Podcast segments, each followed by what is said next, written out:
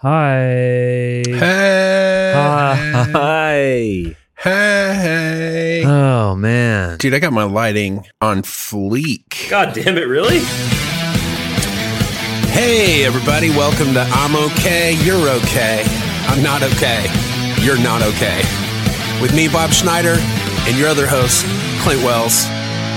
You're welcome. The lighting is very good where you are. You have very good lighting. Dude, I, my lighting is on f- fleek. You're well lit. People haven't said fleek for three to six years, but that is what your lighting is. Dude, I'm bringing that shit back. That's good. That's what we need. Here's need. what I like to do not use the thing when it's popular. yeah. wait for a year or two until like nobody's using it anymore and then just start ramming it down everybody's mind holes. That really is the that's the the demarcation of when you start feeling old is when that starts to happen. Phrases get popular and then you sort of feel a little behind the curve, but then when you really feel old is when you no longer have any desire to learn what the thing is. I don't No. even remember investigating that. Here's what my son has stopped doing telling me anything that's not legal language. Like he used the word drip in a sentence, and then I wouldn't stop saying drip for a week. Yeah, that's how we got drippy. Yeah. So now he doesn't tell you what him and his friends say. No. He's learned. He's a smart kid. I don't recall having any those kinds of secrets from my parents, any type of secret language. We just sort of called things what they were. But if we if it was paraphernalia or subjects we didn't want our parents to know about, we just didn't talk about it. We didn't have any codes. I don't believe. Uh, here's what I didn't do with my parents ever have a conversation. Ever. When my dad turned 70, we talked for five minutes. And then he remarked after that conversation, he was like, Oh, that's the longest we've ever talked. And Yeah. I'm like, Yeah, it is. And have we talked since? That was eight years ago. Have we talked since? No. Because you were traumatized from that first five minutes. No, it was enjoyable. I, I kind of enjoyed it. But yeah, it's not what we do. And then I didn't know this, but my I, it turns out my dad's never been a hugger. And if you'd asked me like, uh, does your dad hug you? I'd have been like, yeah, of course. But it turns out he doesn't hug. And the reason I know it is because when I went to hug him, it was like hugging a boulder. I don't know if you've ever hugged a boulder. There's not much give. Right. Right. It's cold. Often. Yeah, often. I don't know what it's like to not be a hugger. I know these people. I know the people in life who I I can only assume they were never hugged as children. It's all I Oh, can yeah. assume because I know people like your dad who are who are sweet people that care about people, so there's no problem. But yeah, they're extremely uncomfortable with that kind of display of affection and uh, you know, I'm not hugging strangers. I'm not like the guy that you know the guy on this that likes. There's always this guy somewhere in like a protest or something. He's giving away the free hugs. He's got the free hug sign. I'm not that guy. I'm not giving. No. My hugs aren't free, but if you have uh, earned the right to receive a hug from me or to hu- or to hug me, it's a nice warm hug, and I love hugging people. There's no such thing as a free hug. No, there's almost such a thing as a you free get, anything. You get you get what you paid for. right? Now, if you put in the time, and the energy, and the sadness, and the heartbreak, and the fucking all of it, yeah, you get a hug. But just some rando on the street, no, that ain't a free hug, dude. There's Costs something, some, everything costs, dude. S- somebody's got to pay somebody The piper. for that hug. You got to pay the piper for that hug. Man, nothing's free. That's what's crazy. Ain't nothing free, dude. Ain't nothing free and everything's accounted for. That's where karma comes in. Like people are like, "Oh, karma. I don't believe in karma." Yeah, you don't, but you know who does believe in karma? Your subconscious. Because your subconscious is keeping track of everything that happens. Every little thing that you do or don't do, there's a little guy in your subconscious keeping track, like Santa. And at the end of the day, if the get is more than the give, good luck sleeping. Unless you're a psychopath. If you're a psychopath, sweet dreams, Molfrug. you fucking psychopath. But if you're a normal fucking human being, you better be given if you want to be getting some solid Z's. Dude, that's no all I'm saying. No one sleeps as soundly as the psychopath. They are the soundest sleepers on God's planet. They, in some ways, might be the luckiest people in the world. Dude, there's dead, fossilized remains of dead children inches from where they've laid their head on their pillow. And they're And fine. they're sleep they're sleeping soundly. They're totally fine. They won. They won the they won the lottery. Dude, I accidentally get to my car with a stick of gum that I forgot to pay for at the register at the HEB. If I don't go back in and tell them that I found this in my cart and I need to pay for it, Yeah, let me give you a breakdown of that. What that's like for me. Here's me asking my wife if everything's cool. A microsecond of a pause before she goes, "Yeah." Here's me. She hates me. She's leaving me. I'm a failure, and nothing's ever going to work out eh, for me ever. That's just Yeah. if there's the slightest pause yeah, between the question and her saying, "Yeah, everything's cool." yeah. Cause there's worst case scenario brain and then there's best case scenario brain. And my my my dad, best case scenario brain. He's always had it. My mom's got COVID. My dad's living with her. My mom's 79, he's 78. Is he worried about COVID? he ain't worried about COVID. Wow. Meanwhile, my mom's had COVID for like almost two weeks. And I'm like, until you get a negative test result, you ain't coming over here. Right. Do I love my mama? Yeah. Do I want her to come over? Yeah. Do I want to get COVID? No. But Papa, Dude. but Papa Schneider, Bob Senior is a okay. He's a okay. By the way, that's all the talk we will have in this show about COVID. I will say Yeah. this my mom's fine. She's doing great. Glad to hear that. Yeah, she's doing great. So, on that note, let me have a little delicious taste. You know what? You've earned cream. it. You have earned the Mm, lick of the uh, calorically deficit, the caloric deficit fake ice cream. You've earned a few sweet, succulent licks of that cone. Guess what I found out about this ice cream that I'm eating? What? Keto. It's keto Oh, because there's no carbs and there's no anything. It's just made out of sponge. What are the, what is this called? This stuff that you squeeze, stress squeezers. I do not know. I'm afraid I do not have access to that information. Let me put the stress squeezer away and let me get this delicious fresh ice cream cone that I just made. Mmm. So good. I remember when we used to be on tour, if we were on like a plane or something, we would all race each other to do a crossword puzzle. Remember those days? That's Oh, what yeah. touring that's what touring's like, bro. That's Yeah. what touring People are like. think, oh, touring, drugs, wanton women, celebrities. No, it's five nerds sitting in a van, all doing the USA crossword puzzle, trying to beat each other. Yeah, it really is. That's what like being that. in a rock band is. Dude, I've been watching a lot of uh, old timey British shows. Oh boy, be still. What what's it called heart. when they're set? When they're, when they're sat like in a time frame that's not ours. Like period piece? Yes, I've been watching some period piece God British are shit. the Those are the worst. And dude, here's the trope that they use on all of them. yeah, All of those shows, anything before 1940, if it's set in any time period, when you want to show somebody that you're a baller, guess what you're bringing to the party? This.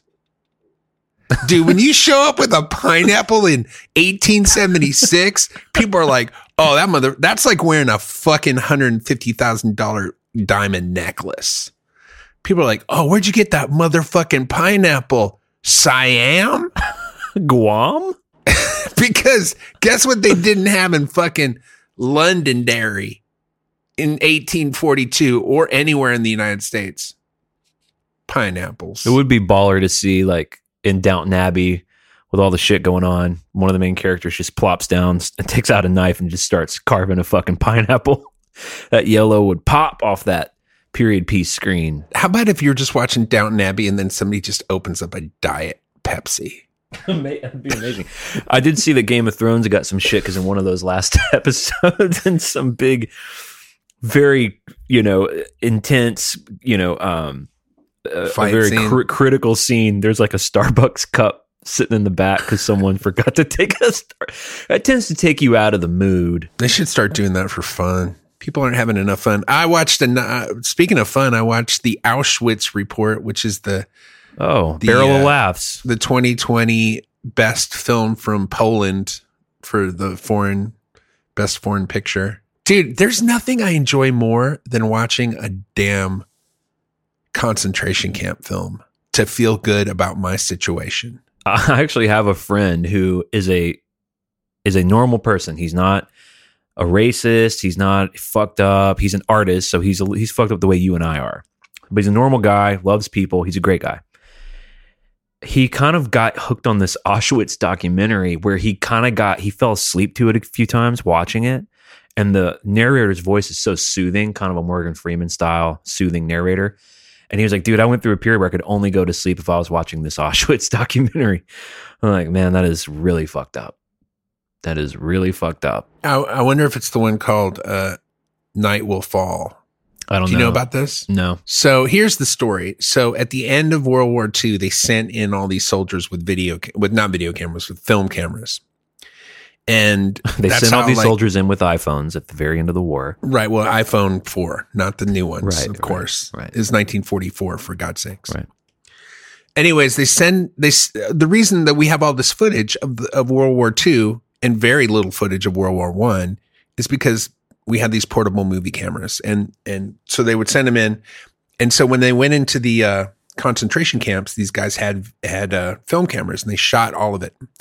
And it was so crazy the stuff that they were shooting in these concentration camps that the United States decided to put together a film about it because they were like, nobody's going to believe this. That's so the Auschwitz report, which is the movie I watched last night, is about these two guys that escape from Auschwitz and go talk to the head of the resistance in Poland and tell tells him, "Hey, this is what's going on in Auschwitz." And the guy's like, "That's not what's going on. We we have you know, Nazi doctors who go there all the time. We send all this food there. We send all this relief. Everybody's fine. We have all these postcards from people saying they're fine. It's hard work. Nobody's happy to be there. They want to be home, but they're not. And that's just the way it is. So the idea was that people, the general population didn't know what was going on in these camps, even once these guys escaped and, and told them. So, hey, we were there. We're watching people. We're watching tens of thousands of people getting murdered every day. So, anyways, they they had all this footage from the concentration camps uh, that these guys took, and what they decided to do is they were going to make a movie uh, with all this footage because it was just crazy. And they hired Alfred Hitchcock, who was the biggest director at the time, to kind of put all this footage together and create this movie. What they found out almost immediately after the war ended was that there was going to be this Cold War, and Germany was going to be part of the alliance. There was going to be this Cold War with Russia.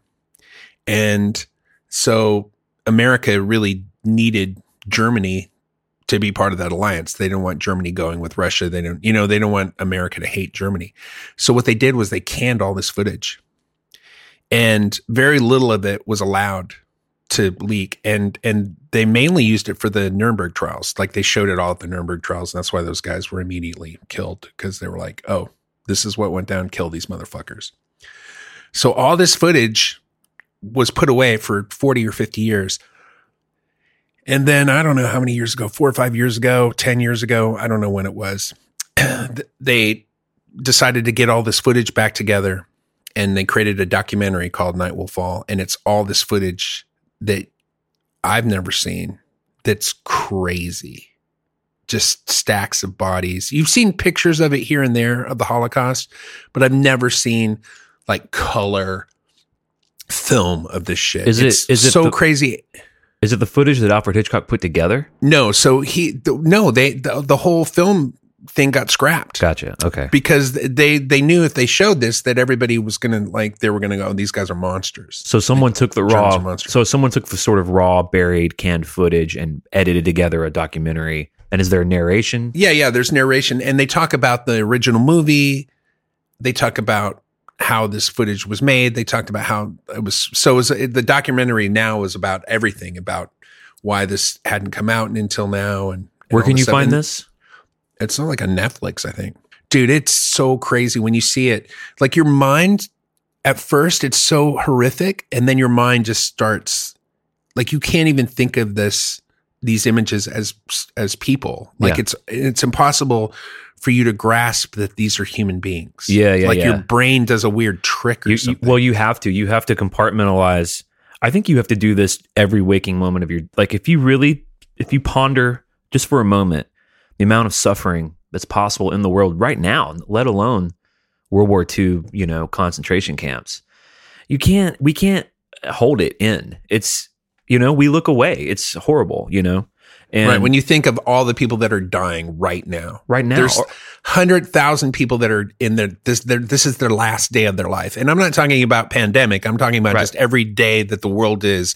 There's hundred thousand people that are dying. or consider just consider what just guess what the number of kids in a in an untoured room are you know what i mean just guess what that number is is it 100 kids is it 1000 kids is it 10000 kids Yeah. and you really can't I, how I many women? How many women are being raped right right now in These the are- world? and and i don't think these are like i don't think these are necessarily too morbid to ponder thoughts i mean these thoughts give you a lot of perspective and of course watching a documentary like the one you're talking about what it's supposed to do what you're supposed to do is learn from shit like that so it doesn't happen again and i don't know how much we want to get into this but you know you're watching the news and one of these guys that was at the capitol is wearing an auschwitz camp shirt and it gets real hard to tell yourself that this stuff is from a bygone era in the past where people were temporarily insane.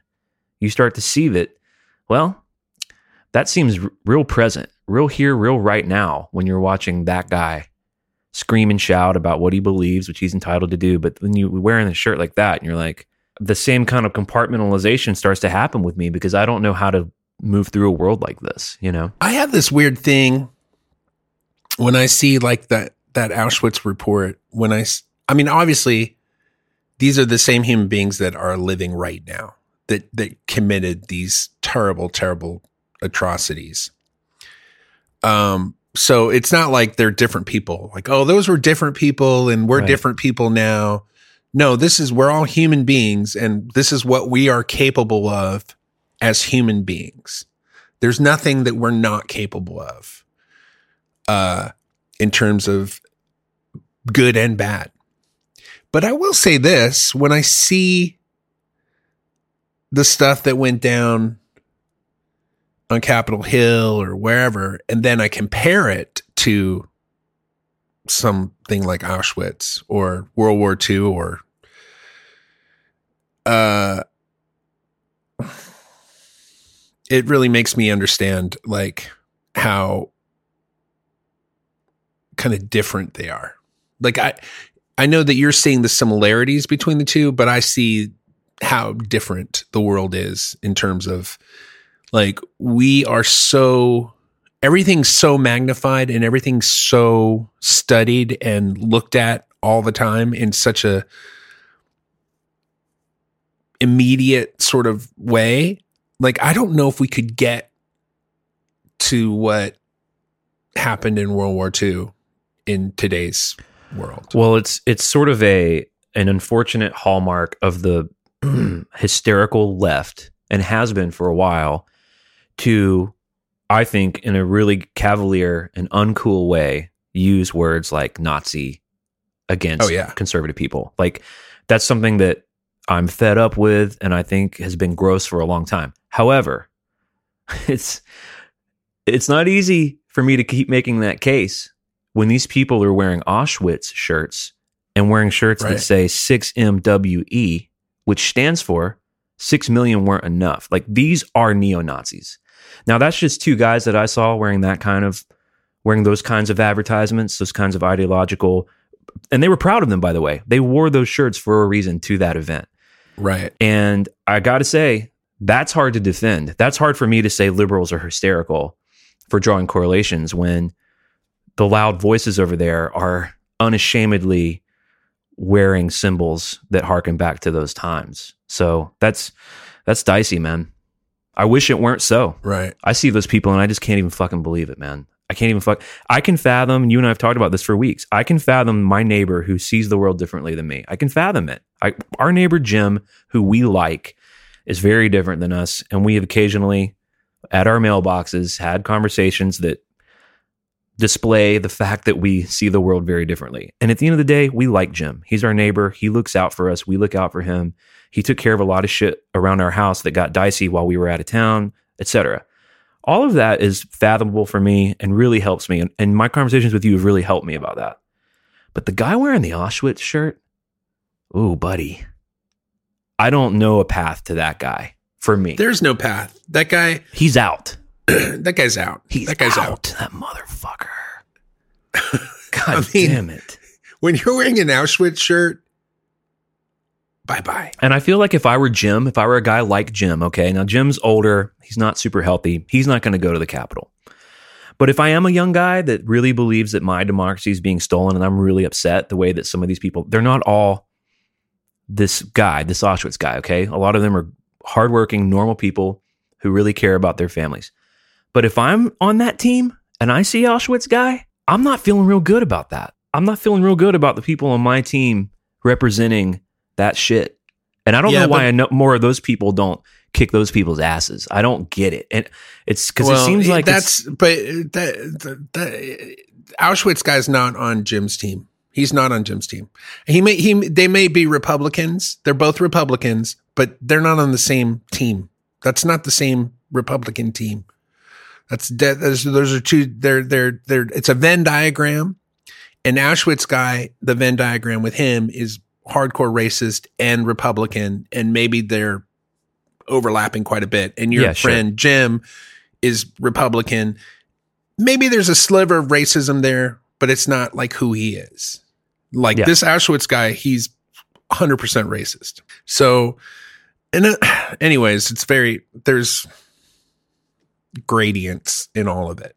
Dude. Obviously. You want to hear some crazy shit? So the country guy I used to play for, we were playing some redneck, shitty redneck show somewhere, and it was like a biker bar, okay, like a roadhouse, which is fine. I've had a lot of good times at those places playing music for beautiful people who love country music. So okay, so all that is fine.